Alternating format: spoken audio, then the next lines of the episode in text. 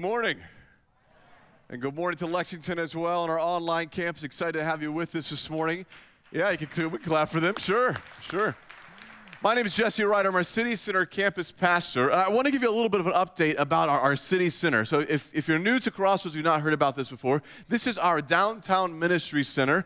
Uh, last week, Pastor Dave mentioned we, we had what we called a pop up service there. So we've been working in the community, we've been serving and, and kind of getting to know a lot of the people there. What a great opportunity it would be to worship together with them. So we planned this, this pop up service and brought our worship team down, and, and, they were terrific. And we just had a great time getting to worship with those we had been serving. Just a, a wonderful time, and we'll be doing some more of those in, in the near future. Uh, we want to kind of update you on some things that have been going on and kind of let you know what it's like there. I want to talk a little bit about the culture of the city center right now because I think that there is a really, really interesting and fun thing to be a part of right there. A couple months ago, we started. We our idea was let's let's do something for the city that would be beneficial to people, where we could serve people that's not already being done. And so we, we decided to do free coffee and free laundry for those who needed those things. And so we had a team of people here who were dedicated, who were serving, and they said, oh, Our goal is to just go and, and serve in whatever way possible. And they would go and there's faithfully serving there. But what's been really interesting, really kind of fun to watch this culture shift is now we have guests who have seen the dedication and the commitment of our team members saying, know, I, I want to be a part of that. I want to join the team as well. So the guests that we are serving are now serving with us. They're helping do laundry, helping clean the building, helping to just kind of get things ready. And so there's this really fun culture of just watching this population of people say, we want to serve the community in whatever way we can. And it's really a unique thing to, to watch and be a part of. Now, certainly when we talk about the city center, a lot of times we talk about the, the, loads of laundry and a lot of big numbers and kind of fun numbers and certainly numbers involving donations and generosity. And I, I want to say thank you for that. We are certainly appreciative and grateful of all the generous donations we've received. But I want to share with you a, a number that's it's not it's not a big number, may seem insignificant at times, but it's, it's this number 30. The other day, I was at my office at the city center. I was just working on some stuff, and someone knocked on my door. It was one of our guests who was cleaning the floors at the time, and he said, Hey, can I talk to you for a second? I said, Sure, what's up? He said, I want to let you know something. He said, Today is my 30th day of being clean and being drug free. Yeah, absolutely. Absolutely. I said, man, I'm so proud of you. You've been working so hard. I said, you know, you're doing a great job. He goes, it's, it's just been the grace of God that I've been able to do this. And I just want to say thank you. I said, Well, I mean, we are so excited to kind of journey alongside of you. And, and maybe you, you can resonate with that story on, on a personal level. You know, maybe, maybe you're on day one of that journey, maybe day 10, maybe it's day 30, maybe it's year seven of you've been battling this addiction, battling this pain, battling this struggle. And can I encourage you to keep battling, to keep fighting that fight? It will be worth it in the end to keep fighting that fight. It may be difficult, it may be hard, but it will be worth it. And to keep fighting that fight. Last week, we started a new series called Legacy. It is a study through the book of Second Timothy. And Pastor Dave talked about how Paul, who wrote this letter to Timothy, who was like a son to him, was writing to encourage him in his faith. And we talked about what it meant to have a sincere faith and how to kind of fan the flame of your faith. And so, this idea of legacy is kind of leaving behind what matters most. And oftentimes, when you think of legacy, you think of kind of some advice you would give someone. Kind of a, like a one liner, like you just you tell them this and just kind of be this solid one liner. And so last week, we went around and we asked some people from around the church for some advice. We said, Give us some life advice. Give us something that's going to be important for us later in life. And so we, we only, we didn't asked just the adults, we asked some, some of our serve teams, but we also went to some of the kids and the students as well. And so I want to share just a few highlights of the advice that I received last week as I walked around asking for some advice. I had a fourth grade boy. I said, Give me some solid life advice. And he says, Make time for Fortnite. Fortnite is a, is a video game that a lot of people are playing right now. Make time for Fortnite. I said, Okay, great advice, sure. We had one of our adults said, "Don't sweat the small stuff." Okay, good. One of uh, one of our middle school girls said, "Don't take candy from strangers." Interesting life advice, considering trick or treating is like right around this time. Okay. One, I'm still trying to wrap my head around this one. I, I don't fully grasp it. It said, Be the person your dog thinks you are. There's a lot in it. We'll, we'll, unpack that one later. I don't, I don't even know that one completely. Uh, one of our teachers said, Put your phones away and look up. It's advice for a lot of people, a lot of ages. And then one of our, our, our high school girls said, Stay a long, long, long distance away from boys. So, as, as a father of three girls, I can resonate. I think that's great advice for them to understand. So, what I want us to understand, though, is that legacy is more than just these cliche kind of advice phrases. It's really what we're seeing is follow this example that I've set before you. Follow the example that I've lived out. Not just verbally said, but that this example you've seen modeled before me. And so, as we read this letter from Paul to Timothy, we see that. That Paul is saying, Follow my example. Follow the example that I am following from Christ. And that's what legacy is, right? This generations of generations passing on these Christ like examples. So, if you brought a Bible, turn with me to the book of Second Timothy, chapter 1 page 995. If you need a Bible, there's one in the chair back in front of you. Second Timothy chapter 1. Before we dive into the scripture, I want to give you a little bit of the background of what we're reading in this letter. Certainly, as Pastor Dave mentioned last week, Paul was, was in prison at the time and nearing persecution, nearing death, and kind of at the end of his life, and writes this, this heartfelt, passionate letter to Timothy, who was like a son to him. Timothy was ministering in a city called Ephesus, and Ephesus was becoming kind of a, a melting pot of culture. And whenever you have a melting pot of culture, there are pros and there are cons. Some of the pros would be I, I love food from around the world. I love to see how different food is prepared and different spices and seasons that they use. And certainly the, the melting pot of culture would allow that. You get to see different entertainment, different things, and just the way they do different things. And, and there's joy and value and fun in that. But also there is there's some difficulty when you have a melting pot of culture. And one of the things they were facing in Ephesus was people coming from these different regions with different ideologies and different beliefs. And these beliefs were beginning to become a distraction to the believers of Ephesus. Some of them were in idolatry, demonism. But one of the ones that was, was prevalent and common was something called Gnosticism.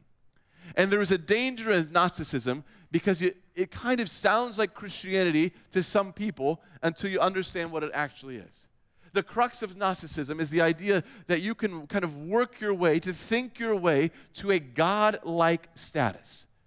That through transcendence and through training your mind and doing enough good things, you could eventually become like God. And certainly there was a danger in that. And the people of Ephesus were, were hearing that and living the, with these people who were thinking the same way. In fact, one of the most popular verses that Paul writes is in the book of Ephesians, which is a letter to the people of Ephesus. In Ephesians 2 8 and 9, he says, For by grace you have been saved through faith, and this is not your own doing, it is the gift of God, not a result of works, so that no one may boast. This is directed at that group of people. Certainly, it is, is relevant to us today, but directed at them because of their way of thinking that I could work myself to heaven. I could work myself to be like God. I could begin to think as if I am God. And so we see Paul would encourage Timothy throughout the New Testament, through his letters, to remain pure to the sound doctrine, to not deviate from the scriptures. And so we see this constant reminder and encouragement to stick to the scriptures to not begin to kind of pick and choose whatever kind of you liked about certain religions, but to stick to Scripture. And see, what we realize is that Paul, as he was writing this letter, had this sense that the community was caring less about theology, which is the study of God, and more about what we could almost call meology. How can I be like God? And so he writes this letter to encourage them not to deviate from Scripture, to not lose focus of who God is and what God has done in their life. And that's what we're going to pick up today.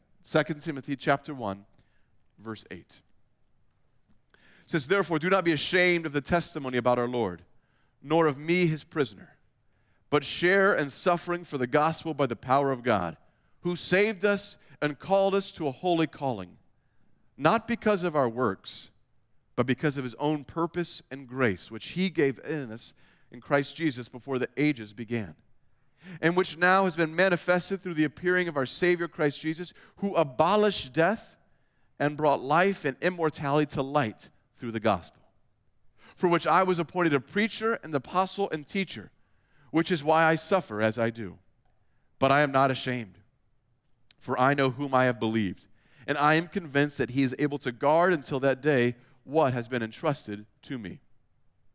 Follow the pattern of the sound words that you have heard from me, and the faith and love that are in Christ Jesus by the Holy Spirit who dwells within us. Guard the good deposit entrusted to you. See, when we see that Paul give this advice, it is more than just that kind of cliche phrase. Right? This is he's saying, follow my example. Follow the example that I am following from Christ. Right? We see this is more than just a little bit of some encouragement, but this is more of a call to Timothy on how to live, how to live out his faith. And so there are really kind of three key things we're going to pull out of this text today. There's a lot in this text. Right? It is a, a great text to kind of read through, and you're going to find something new every time. But today we're going to look at three key components of this letter that Paul writes to Timothy to encourage him in his faith. The very first thing, the foundation of what we have to build upon today is the first thing is do not be ashamed of the gospel. Throughout Scripture, throughout the New Testament, Paul encourages his readers to not be ashamed of the gospel, to not be ashamed of the testimony of the Lord. Now, shame has a little different context in our culture now than it did then. When we think of kind of being ashamed, you think of maybe doing something or this feeling of embarrassment where you, you didn't mean to do it that way or you didn't want to come across that way. You just feel kind of embarrassed about it. But shame in that culture was much more rooted in honor. In fact, the word here actually is dishonor.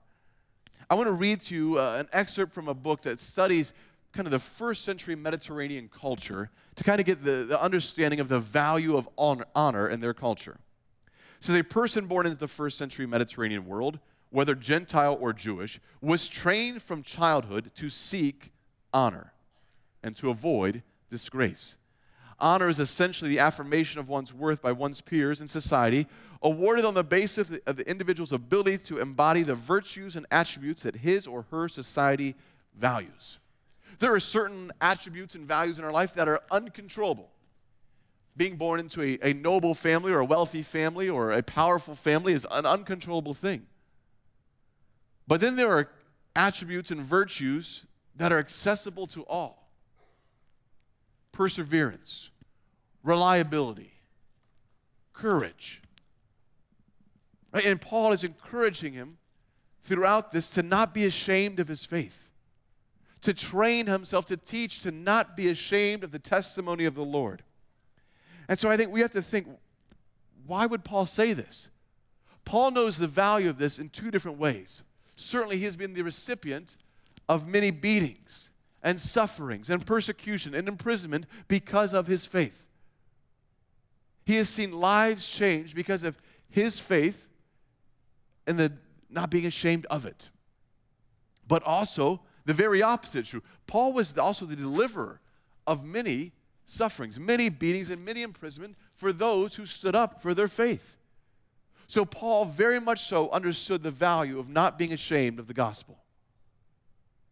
And so, what he encourages Timothy with is he says there's three fears that lead to shame. Because what we see is that really, shame is a companion of fear. The majority of shame is rooted in fear. And so, there are three key fears that Paul talks about. And not just identifying what the fear is, but then what does Christ have to do with that fear? The first one we see is the fear of rejection in verse 14, we see this fear of rejection, fear of, of not being good enough. Because what tends to happen as we think about shame, an image that comes to my mind would be something like a turtle. Right? If you think about a turtle, whenever they face a difficult situation, they just kind of duck into their shell and just kind of get away from that situation. Right? Sometimes in that Christian faith, we kind of handle our responsibilities the same way. We know God is asking us to do something, God is calling us to live a certain way, if we just kind of duck into that shell. I'm not really going to deal with that right now. I'm not going to confront that right now. I'm not I'm going to kind of just duck into my shell and leave that alone. And so, what happens, what does shame look like in our Christian faith then?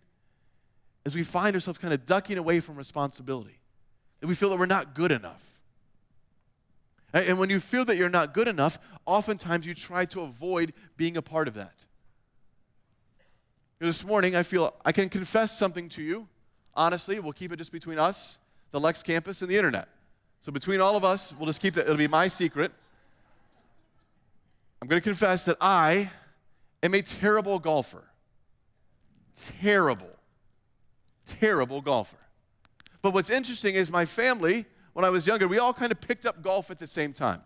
My younger brother, my father, my mother, we all started golfing at the same time. Right now, what was interesting and fun for them is that the more golf we played, the better that they got at golf. I was always terrible. I actually have a special golf ability. I defy the law of physics when I play golf.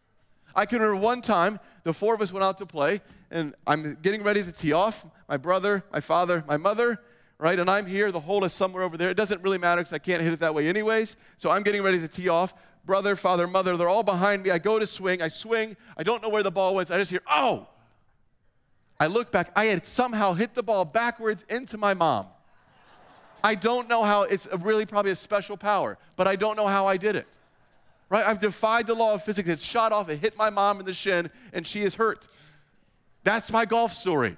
Everybody else like, oh, I got a hole in one, I got a birdie, I got an eagle. Like, oh no, I hit my mom with a golf ball. That's my golf story. So what tends to happen is they want to keep playing golf more and more and more. Right? Because they were excelling, they were getting better at it, they were enjoying it. I was coming in last place every single time. There's not a lot of fun things happening in last place. And so I wanted to do it less and less. Like, I don't want to be a part of this. I don't want to go. I don't want to golf. I want to get away from it.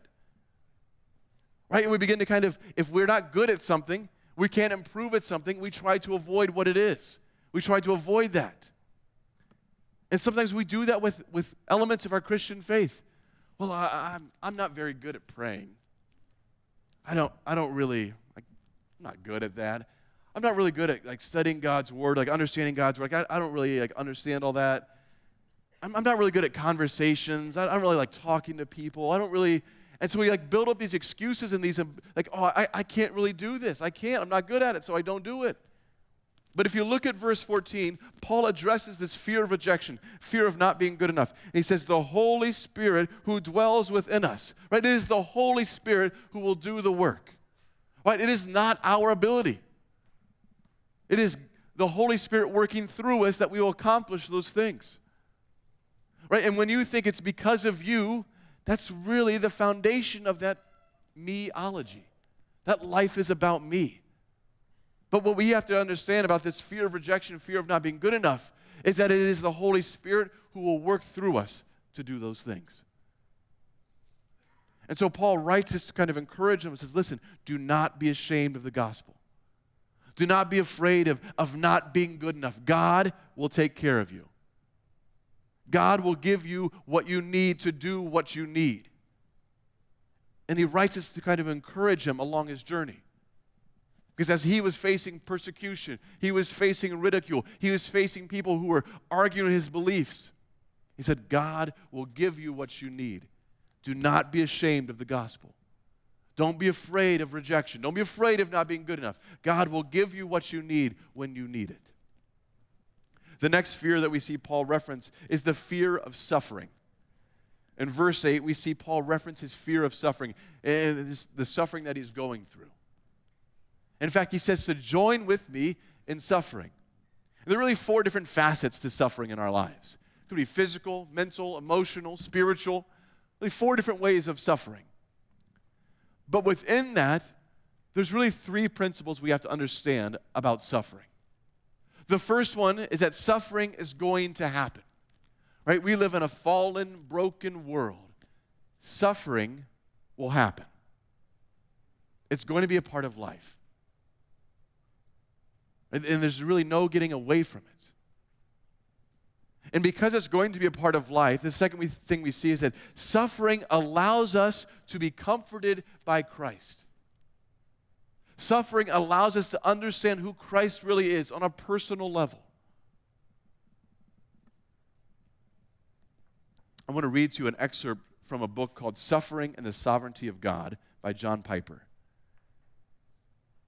When you've passed through your own fiery trials and found God to be true to what he says, you have real help to offer. You have firsthand experience of both his sustaining grace and his purposeful design. He has kept you through pain.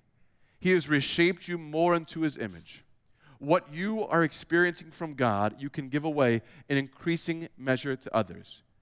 You are learning both the tenderness and the clarity necessary to help sanctify another person's deepest distress.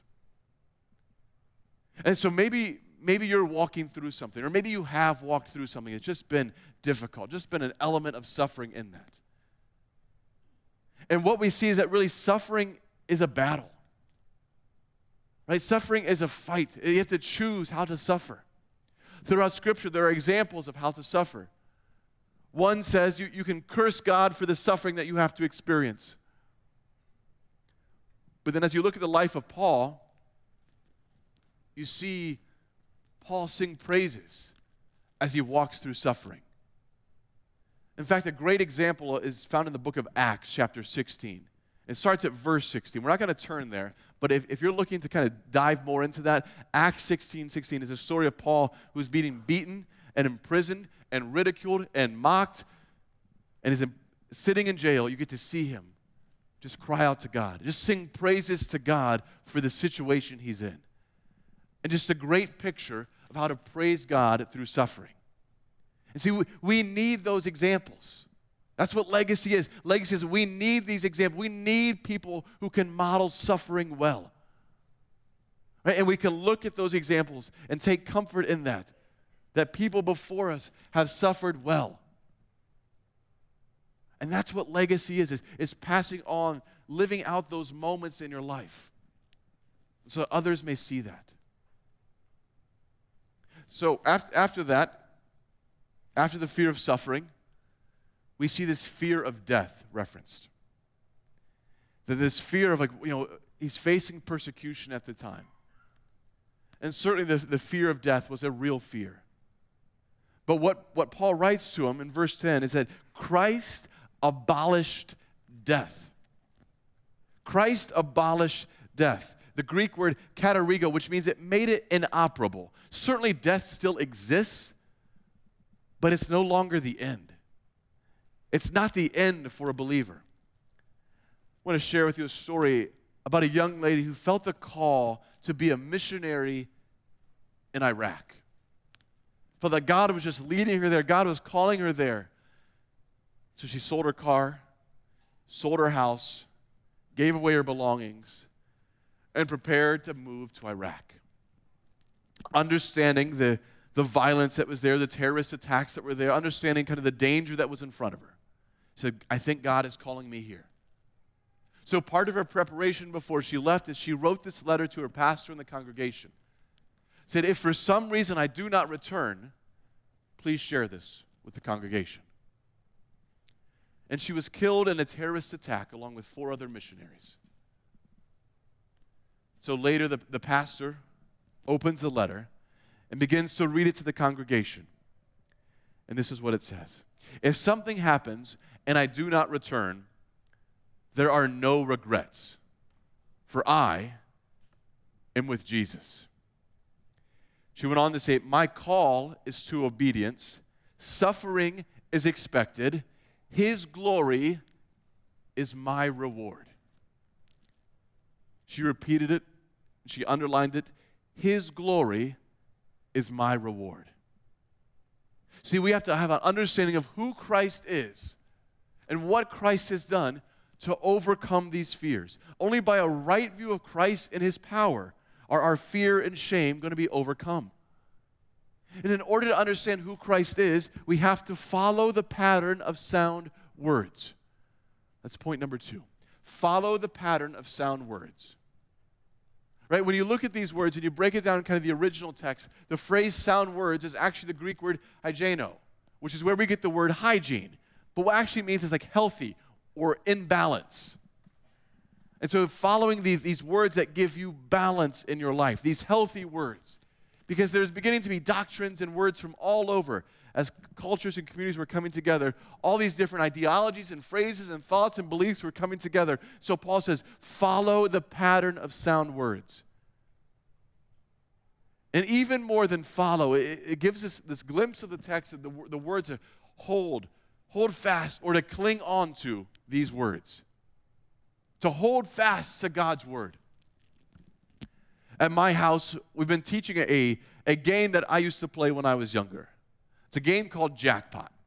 If you've never played Jackpot before, it's simply like this you have one person who is the thrower, they have some sort of ball that they're going to be throwing into a large group of people. Right? As you throw the ball, you uh, yell out a number. If you catch it, you get that number. When you reach some sort of numerical amount that is set beforehand, you become the new thrower. Unless you yell jackpot. In which case, if you catch the jackpot, you become the new thrower automatically. And so we've been playing this at my house, and we, have been throwing the ball and just watching my kids just grab onto this ball. You yell jackpot, they grab it, they cling onto it, and no one's going to rip it away from them. It's right there. They're holding on so tight, as tight as they can, just clinging on to that ball. I thought, is that an accurate description of how we handle God's word? That we're just holding on to it so tight that no one can rip it away from us. Just gripping it so tight right there. Think about when we read through Scripture, how the Scripture describes God's Word. In Psalm 119, 130, it says, Think uh, the unfolding of your words gives light. It imparts understanding to the simple. Hebrews 4:12 For the word of God is living and active, sharper than any two-edged sword, piercing to the division of soul and of spirit, of joints and of marrow, and discerning the thoughts and intentions of the heart. Psalm 119, 105 your word is a lamp to my feet and a light to my path. Are you clinging to God's word with that sort of vigor and intentionality? Is God's word a light unto your path? Is it showing you the way to go? Is it guiding you where you need to go? Because if it's not, something is. Something is guiding your life. And there can be a lot of bad guides if you choose to not use God's word. Things that are going to lead you not to where you want to go. And you'll be stuck somewhere. I remember when I was younger, I went on vacation with my mom and dad and my brother. My mom won a free trip to go to a ranch in Tucson, Arizona. I'd never been there, never been to the desert. Thought what a unique cultural experience this would be. So we, we get out there. I thought, I want to do something where I can kind of just like get a glimpse of what life is like here. You know, we're in the kind of the middle of the desert. We're on this kind of a cool looking ranch. Like, I, I want to do something that is going to be like unique to this area. So I'm like looking through like all the activities and things you can go and do. And one of them was this desert hike. I thought like, I've never been in the desert before. This seems like a, an interesting opportunity to try something new. So I signed up for it. The next morning I show up for the desert hike it's me and a group of other people. And then we have our desert hiking guide, who you expect to guide you on the desert path that we're on, let you know about dangers that might be around, let you know about things to avoid. And he didn't. He didn't do that. In fact, we're, we're walking or hiking through the desert. I'm looking around. You know, I, I see some cactus. I see some sand. I'm thinking to myself, this may be the most unadventurous hike I've ever been a part of. But then I see something kind of right next to my foot. It's not a cactus, certainly not sand, but I've never really seen this before, at least not in real life. So I'm looking at it, and then it moves just a little bit. I thought, that's not good. That's not good. So I said, Excuse me, what's this? Like I'm like a tourist, like kind of just like, can like, we explain what this little thing is? And he walks over to see what I'm pointing to. He goes, oh, and just gasps. And it's never a good response when you ask, What is this? and the response is a gasp. Never good.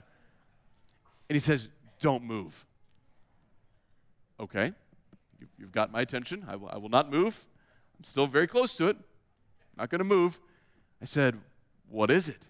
He said, It's a rattlesnake. said, uh, Excuse me?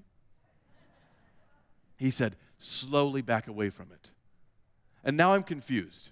I've been given two steps. Step one, don't move. Step two, slowly back away. I don't know if you can understand this, but that kind of contradicts each other. And so now I'm confused, a little startled, more than a little startled actually, and also kind of annoyed that you know I nearly stepped on a snake, and you know this excellent tour guide has walked right past it, and now is giving me differing instructions. And so I just kind of take a big step out of the way and just kind of like get away from it. He's like, man, that could have been really dangerous. Like that's great advice now. Like this could have, yeah, uh, we'll talk about it later. But it's, it's that idea of like, you know, we, we get these guides and like it just, it doesn't guide you like God's word guides you. In fact, it may lead you right next to trouble. It may lead you right next to a dangerous situation. And if God's word is your guide, that may happen, but it's going to give you a, a way out. It's going to give you a way to respond and not just stand there and be confused. Right? Does that describe how we view God's word? Do we hold fast to God's word? Because if you don't hold fast to God's word, then you don't have this the proper view of Christ. And if you don't have the proper view of Christ, you're going to end up dealing with the fear of rejection, the fear of not being good enough, the fear of suffering, the fear of death. Because you don't trust in Christ and Christ's promises because you're afraid. And so you have to hold fast to God's word to not have to worry about those fears. And the only way you can hold fast to it is to really to follow it. Right? To follow the sound teaching, you have to cling to it. To follow the sound teaching, you have to obey it. To follow the sound teaching, you have to live it out. That's what holding fast looks like. Not just looking at a verse every once in a while, but to cling to it and then to live it out. The third thing we see in this letter is that we are called to guard the good deposit. In fact, the word guard here is the Greek word phylasso which is like if a military was to guard something. If a military were to kind of set up a, the boundaries and they were going to guard whatever it was. And what I immediately thought about when I heard that definition is like the guards that guard Buckingham Palace. And I did a little research on, on those guards. It's very interesting to me how diligent and dedicated and prepared they are to guard the palace right? As you read through some of the, the nuances and the training that they go through. In fact, I found the, the hats that they wear, those big black, like fur-skin hats, weigh about nine pounds. But the sole purpose they make them wear them is so they look more intimidating, that they look taller. Right? They wear black pants when they perform the guard. And the reason they wear these black pants is because they don't allow them to take restroom breaks so if you have to use the restroom, it's not noticeable. Right? And then they are trained to faint a certain way. Right? That if you're going to faint, you have to faint forward so that people know. So diligent in their training, so diligent in their preparedness, so careful in, in what they're teaching them on how to guard the palace. Is that the way that we would describe how we guard something? It says we are to guard the good deposit. Now, what is this good deposit? Right, if we're supposed to guard it, it would be good to identify what it is. The good deposit is really laid out in verses 9, 10, and 11. Right? It is the message of salvation. It is our call to holiness. It is kind of us understanding what God has done, what Christ has done in our life. And we see that in verses 9, 10, and 11. It is Christ abolishing death. Right? And now we are called to guard the good deposit. So, normally, if you want to guard something, you put it somewhere safe. You might lock it up. You might try and hide it. You might try and keep it away from everybody. But if you are called to guard the good deposit, and that which you're called to guard is not an item, but information. And not just information, it is life changing information.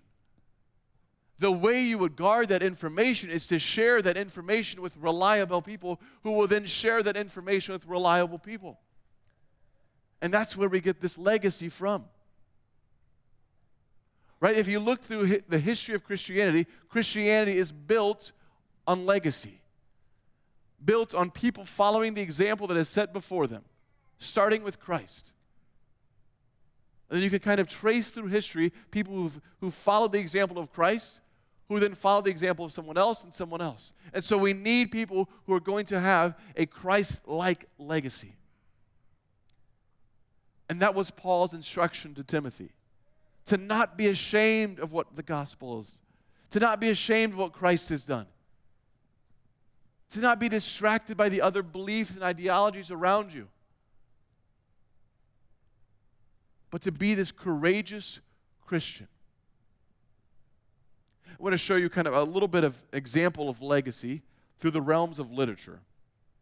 A long time ago, there was a, a book called The Bruised Reed. Bruised Reed was given to a man named Richard Baxter, who read the book and then became one of the greatest Puritan pastors, who then wrote a book that a man named Philip Doddridge read, and then he wrote a book.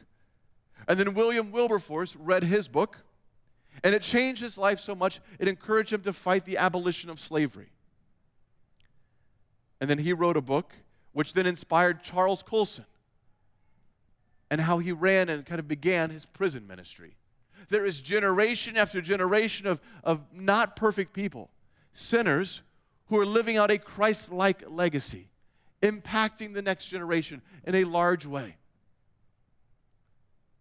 And so, as we're closing today, I want you to kind of understand what, what Paul is asking of Timothy. To really to live a life that is gospel focused, kingdom minded. And sometimes when we hear that phrase, we, we think of like the most extreme measure ever. Like, is God going to ask me to move to Iraq? Is, God, is He going to ask me to move to this remote village and, and live amongst the people there?